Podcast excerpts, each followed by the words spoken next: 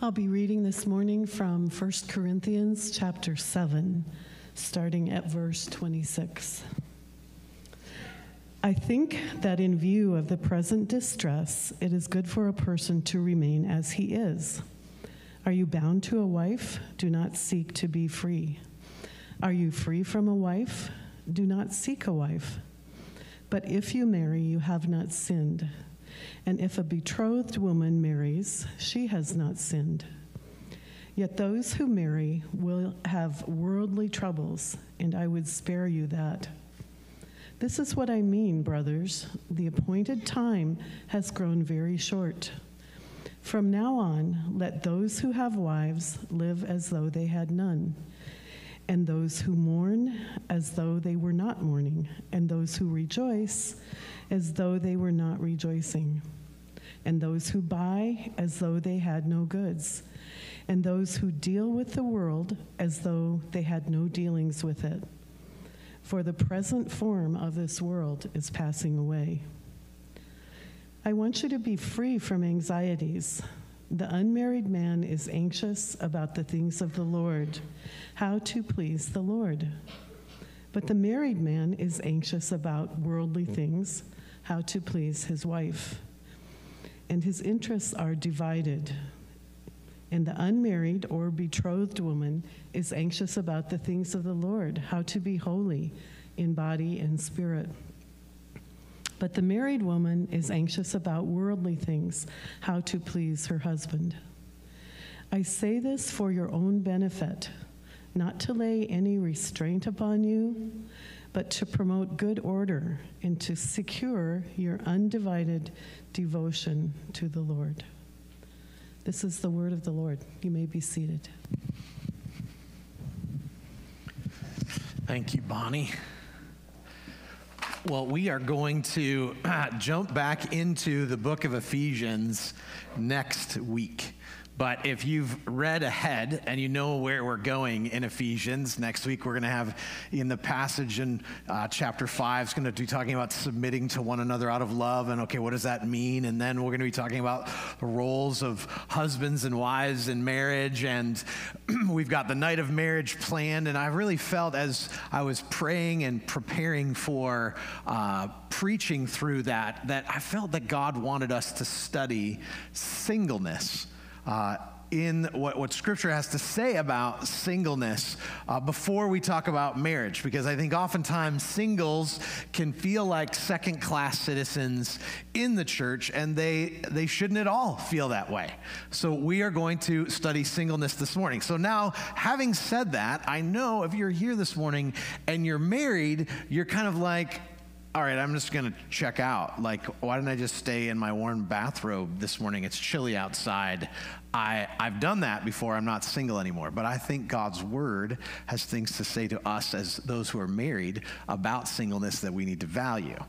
Now, also, if you're here this morning and you're a single, you might be like, what does a guy who met his wife when he's 18 years old, he's been married more of his life than not, uh, I don't know that he knows anything about singleness. And in some ways, I don't feel like I know a lot. And I get that you are here. If you're here and you're single, or if you're watching online and you're single, you're single because you're in different places in life. And I don't presume to know everything there is about every challenge of singleness, whether you're here and you're 14 and you could care less about being in a relationship. You kind of think that everyone should just be single. Maybe you're here and you've chosen to be single in this season of your life. Maybe, maybe you're here and you're single and or you're watching online and you're like, I don't want to be single at all because I'm single for whatever reason. Maybe the brokenness of divorce or you just haven't found the right person or whatever that may be.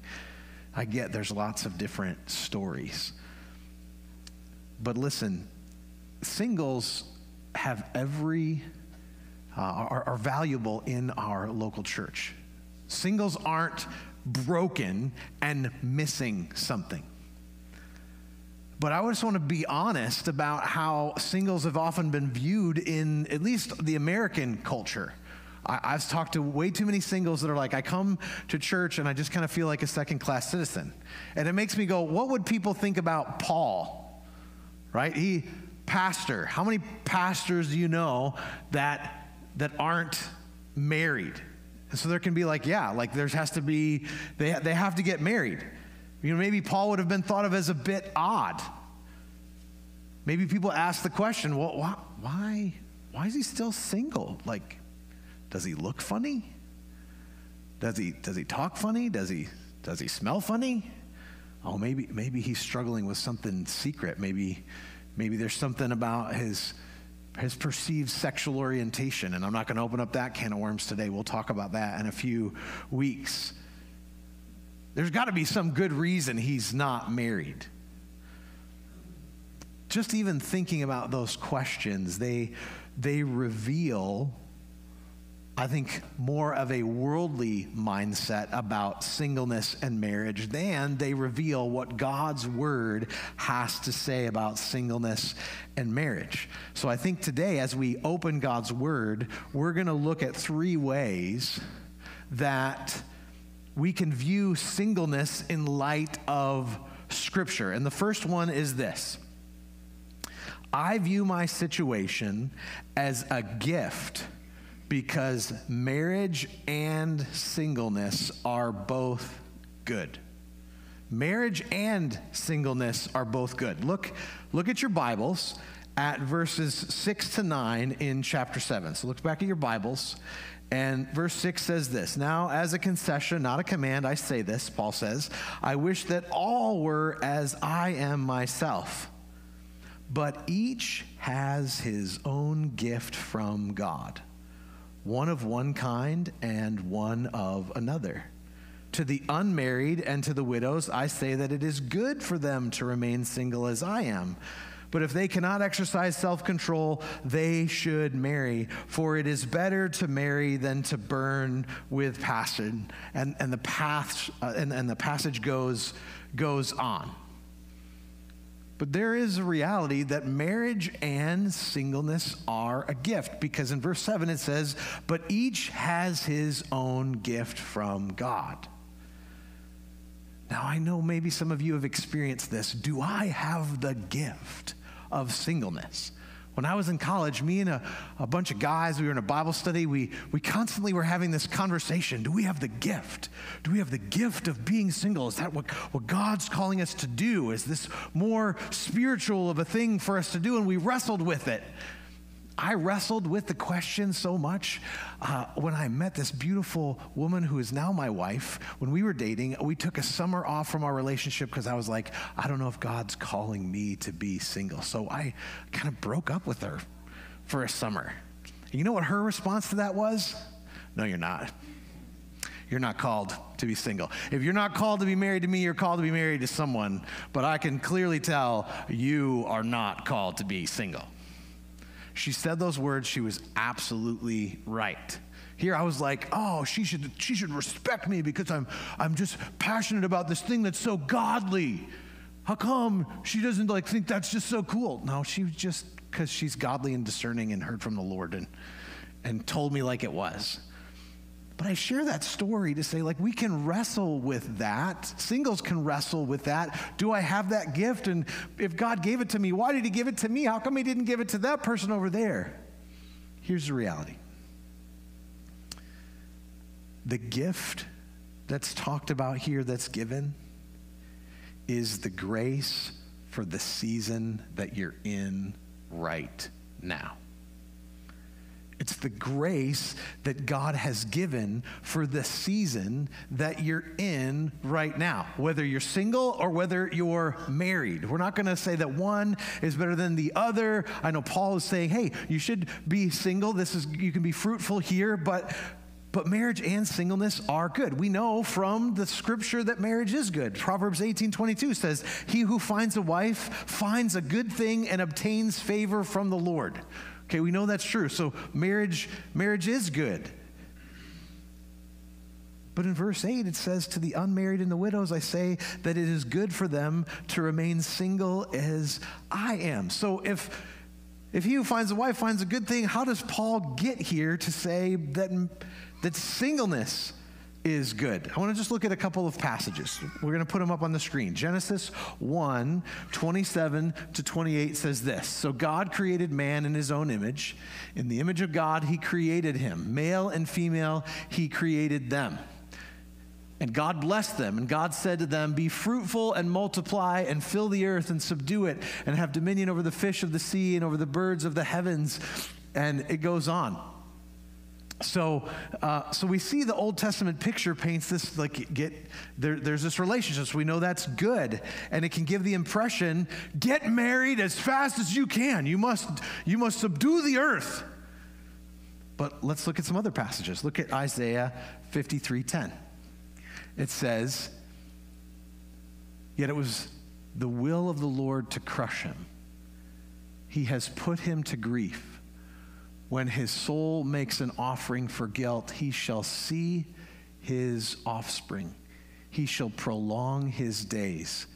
The will of the Lord shall prosper in his hands. So leave it up there for just a minute. So it was the will, we know this is talking about Jesus. It was the will of the Lord to crush him. But then it says, he shall see his offspring. Hold on a minute. We all know Jesus was single. What, what do you mean it's, it's going to see his offspring? Are one of those hokey books that's been written about Jesus true? No, they're not. No, it's talking about spiritual offspring, spiritual children, not physical children, not physical like biological children. Like there, there are, you can, you can invest and have offspring, as it were. There's, there's something there that when we invest in someone, we all need spiritual parents. And it's good for us as we make disciples. If we're disciple makers, we should have spiritual children. Now let's look at Matthew 19, 10 and 12. It says, The disciples said to him, If such is the case of a man with his wife, it is better not to marry.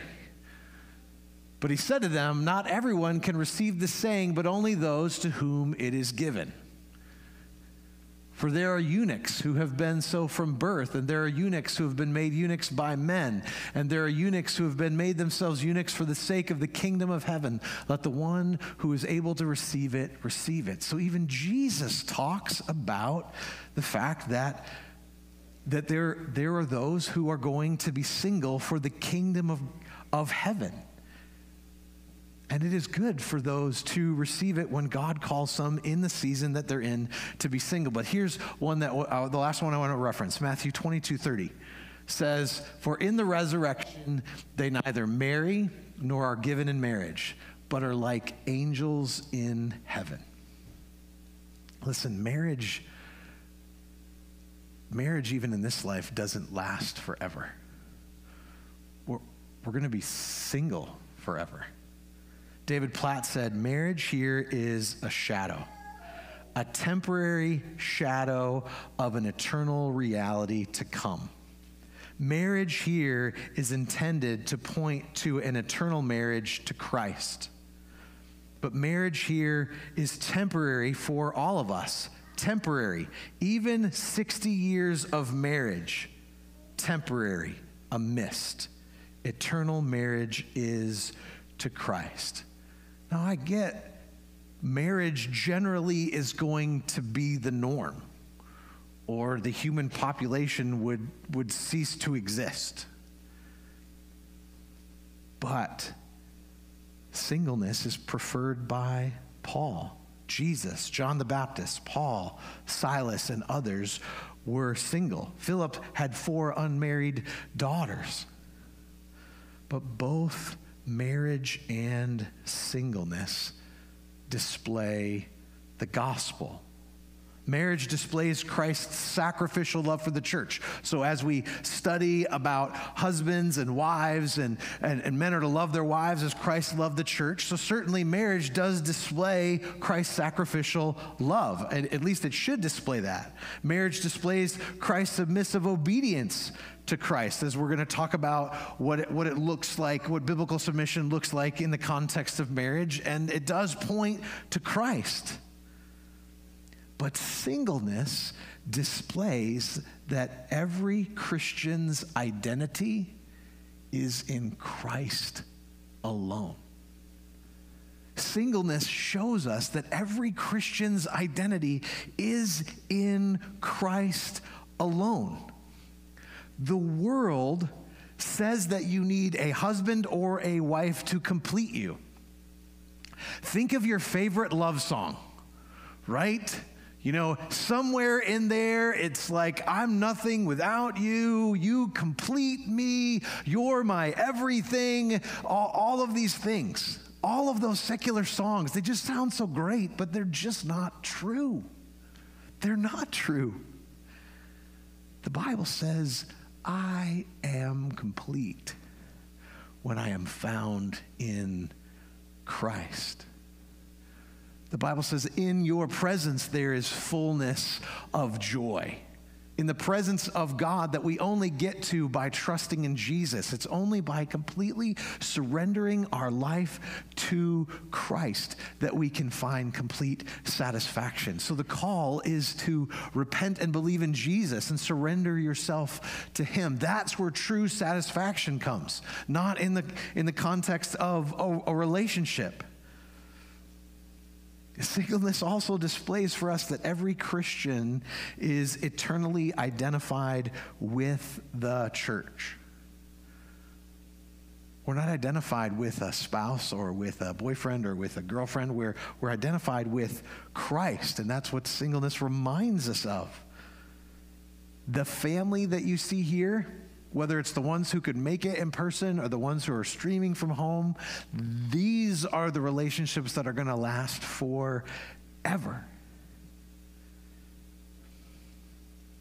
Just as a reminder, like singleness is going to be the norm in eternity. And I know it's kind of hard for those who've been married for decades of time. You're like, how is this going to, you know, I just know that eternity is going to be amazing.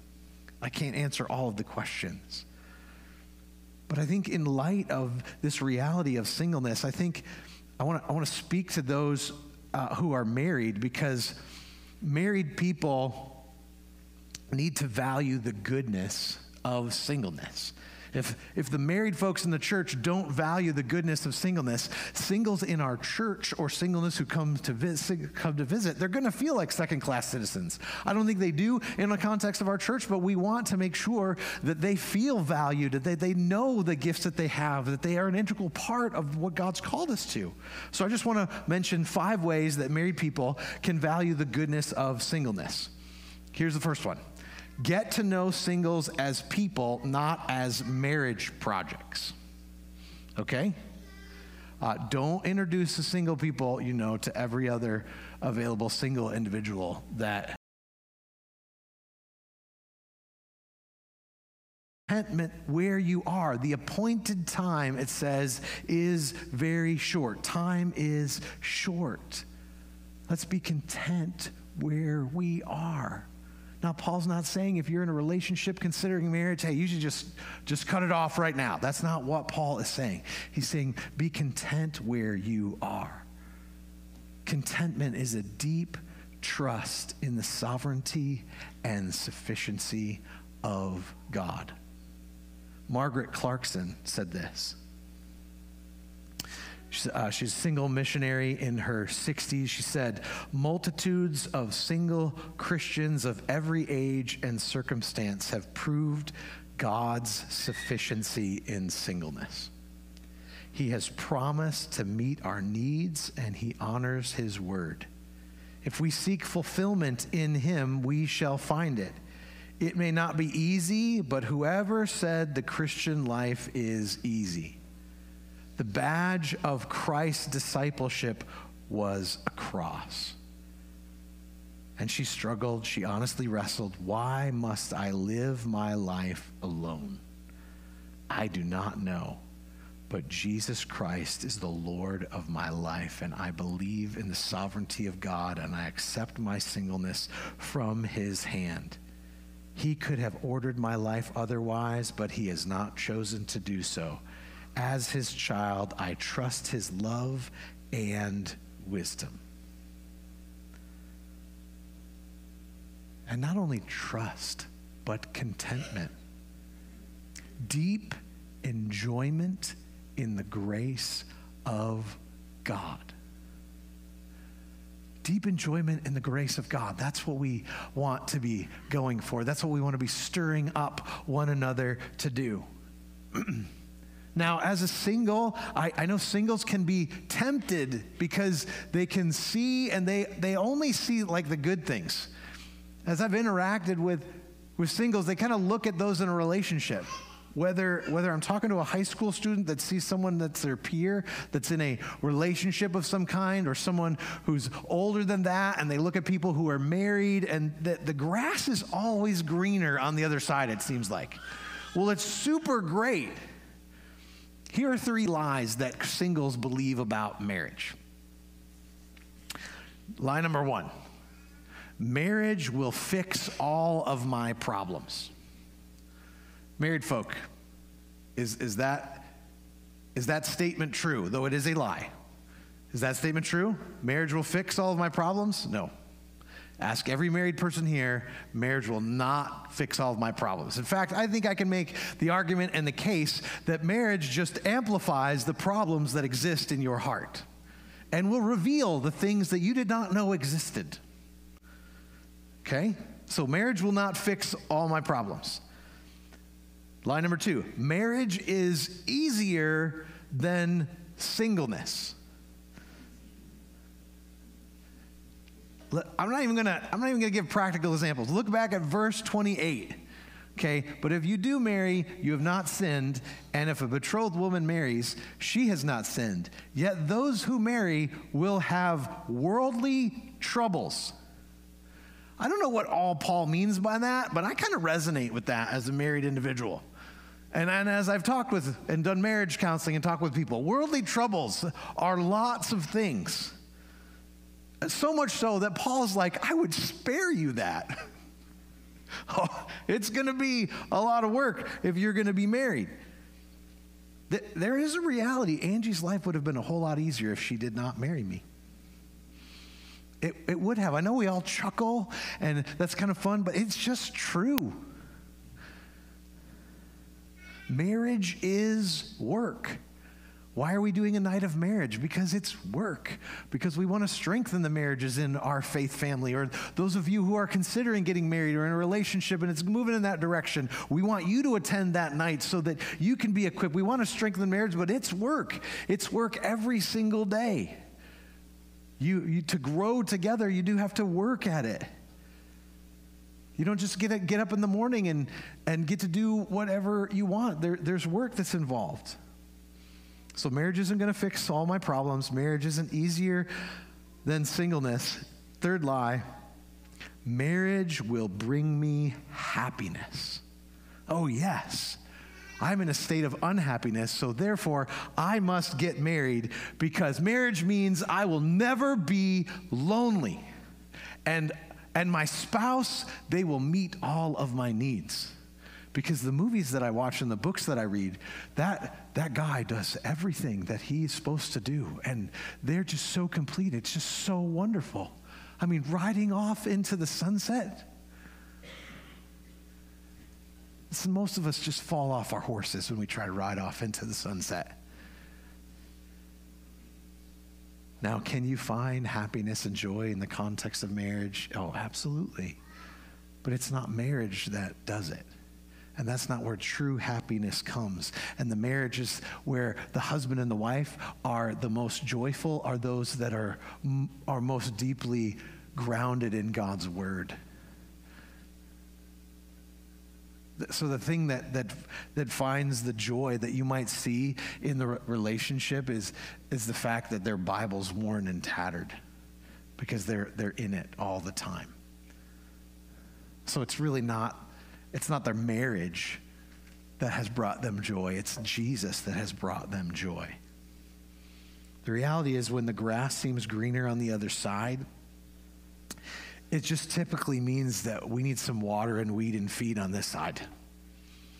That's usually what it means when we see the grass is greener on the other side. On this side of the fence, we need some water and we need some weed and feed. We need to, to get the truth. And that's true whether you find yourself single or married. It's so interesting talking with those who are married. Oh, you know, I don't know, like those who are walking through trials and they're real things, and we need to talk through those and have counseling. But some some will believe the lie. Well, it would be better if I was single. Maybe I should never have gotten married, and we have to walk down those roads and walk through those issues. No, you've made a covenant commitment. There's lots of, of things there, but there's this this desire, sinful desire in the heart, like I got to be out of this because that's where freedom lies. And then I'll talk with some of those who aren't married, and they're like, no, no, no, freedom really lies if I get married. No, freedom, freedom lies when we find joy in Christ. David Platt said, God has clearly not designed singleness to prolong adolescence into our 20s and 30s. He's, he's not designed singleness for more video games and wandering aimlessly through this life. He's designed singleness for a reason. And that brings me to my third point. I believe God's designed singleness for undistracted devotion. Singleness has the benefit of undistracted devotion. Look back at your Bibles, starting in verse 32. I want you to be free from anxieties. The unmarried man is anxious about the things of the Lord, how to please the Lord. But the married man is anxious about worldly things, how to please his wife, and his interests are divided. And the unmarried or betrothed woman is anxious about the things of the Lord, how to be holy in body and spirit. But the married woman is anxious about worldly things, how to please her husband. I say this for your own benefit, not to lay any restraint upon you, but to promote good order and to secure your undivided devotion to the Lord. That's what Paul's saying. I want your undivided devotion to the Lord. Singleness doesn't mean you're free from temptations or anxieties. It doesn't mean that you don't need to pursue holiness and put to death sexual sinful desires. We are bought with a price. We need to live before God, but we do need to guard against selfishness. and I think in our world, individuals have, have held off doing marriage not because they're called to singleness, but because they have shown themselves selfish. So I'm just addressing like where, where heart issues are. We aren't created to live selfishly. We were created to live selflessly. America is not facing a singleness epidemic. I think America is facing a selfish epidemic. So I know there's an advocate here, Paul saying, remain single if you can remain single so you can have undivided devotion to the Lord. But there is a reality. Some are not pursuing uh, marriage because they're selfish. They want to live lives of selfishness. So we want to hold this intention. But we need to remember this singles singles aren't in like a holding pattern until they get married. If you're single, you're not in some holding pattern. I'm just doing this and just serving the Lord and just going to use my time until this better thing happens. No, you, you have you have a role that God's called you to. You have gifts that God has given you to be fruitful, to be involved in our local church, and to be investing in people, and to be reaching people for Christ, and to be making disciples. And we all should be doing that. One friend of mine said, Singleness isn't a curse. It's God's blessing on a life for the glory of God and the benefit of His church. The effectiveness of a single's life is completely dependent on their ability to recognize singleness as a gift and yield to God's calling in it. God has already initiated his grace as a means to sustain the life of a single. It is most fruitful when lived out within a community of believers who affirm and support God's mission for them as a single, whether for a season or a lifetime. God's design of singleness for some plays a major part in the way God accomplishes his will. So if you are here and you're a single in this season for however long it's going to be, or Maybe you're married now, and at some point, God calls your spouse home to be with Jesus, and you'll find yourself single again. God, God wants to use you. God is using you to accomplish his purposes. You need to ask the question how can God use my singleness to advance the kingdom of God? How can God use my singleness for the advancement of his kingdom? Well, I'd say worship him and enjoy him. Worship God and enjoy him. That's why we are committed to Christ as a body of believers, because we're called to abide in Christ, to delight in Christ, invest time to delight in Him and enjoy Him. Two, we want to be committed to Christ's church. And as a single, serve the bride of Christ. Look for needs. Don't wait to be asked. Look for where the needs are and, and step into those roles, whether it's serving on a Sunday or looking for an opportunity to serve someone in your small group or just coming and asking maybe a leader in the church to say, where are there some needs? I want to step into that. I don't know, I don't know what to do, but, I, I, but I'm here and I'm willing. You know, make disciples. God wants us all to have spiritual children. Jesus called us to go and make disciples. Are you making disciples? I know one summer I, I listened to a book called Kisses from Katie. You might be familiar with it. It was a, a, a New York Times best-selling account of a courageous 18-year-old woman from Nashville who gave up every comfort and convenience to become the adoptive mother of 13 girls in Uganda. The book just makes me feel like I'm not even a Christian sometimes because I'm just like, man, she just sacrificed stuff, but she shares the real struggles that she had. But what carried her through was these girls that she had the privilege to lay her life down for to care for, to pick the lice out of their hair, to, to comb them. You might not be called to go to Uganda. That's not the point. The point is, God has called you. I know God's will for your life that He's called you to make disciples. I know that for sure. So, how is God calling you to do that, to invest? And if you're not sure, I'd love to have a conversation with you after church today, or let's, let's get coffee. I want to encourage you in the Lord. The elders want to encourage you in the Lord because we need you here. We wouldn't be able to do things in our church if it weren't for so many serving who currently aren't in some kind of relationship. We couldn't do Harvest Kids without singles of all kinds of ages. We couldn't do it. We couldn't pull off a Sunday morning gathering.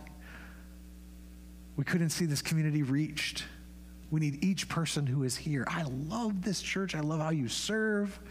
And I love that so many of you are examples, but I want the singles to know how integral they are to the mission that Christ has called us to.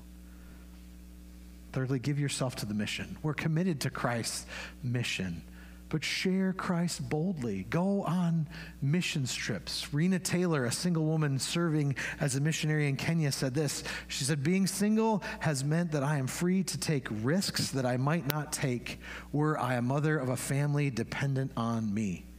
Being single has given me freedom to move around the world without having to pack up a household first.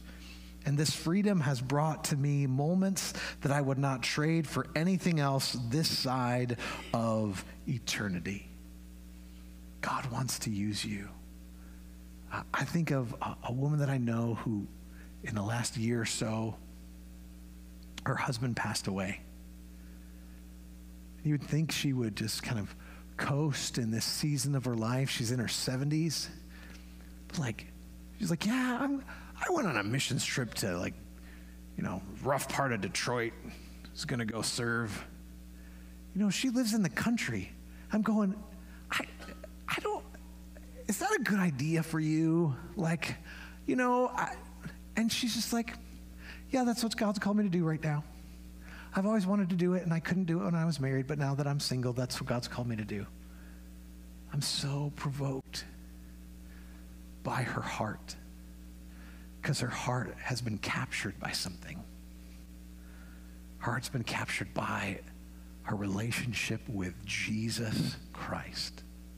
And that's what God calls all of us to. Because I know some of you are in a season, maybe you are married, or maybe you're a single and you have kids. You're like, I'm a single parent. How does that work? I got lots going on. I get your mission might be to just get food on the table and to, to do a little devotional with your kids. I get there are challenges. But God, how is God calling you to spend yourself for the sake of Christ? How's God calling you to use the gift of marriage or the gift of singleness for His glory? So if you're here this morning, you're watching online and you're single, know as we start to talk in Ephesians about roles in marriage and, and we want to strengthen marriages in our church, I don't at all want you to feel like, well, I don't get to do that thing. No, you're not left out of anything. You, you are needed, valued, and I'm so grateful to God for each of you. Because each of us in this place, in this season, we want to be fruitful for God's kingdom. We want to be abiding in Christ. And we need to, need to see the realities of singleness and what it, what it teaches us. Because there is a reality, again, that one day we're not going to be married or given in marriage. Because the greatest wedding that's going to happen is going to be when Christ returns, and it's going to be the marriage supper of the Lamb when he comes back for us, his church. Let's pray. Father, I thank you for how you have been so good to us as a church. I thank you, God, for your son Jesus, who who never got married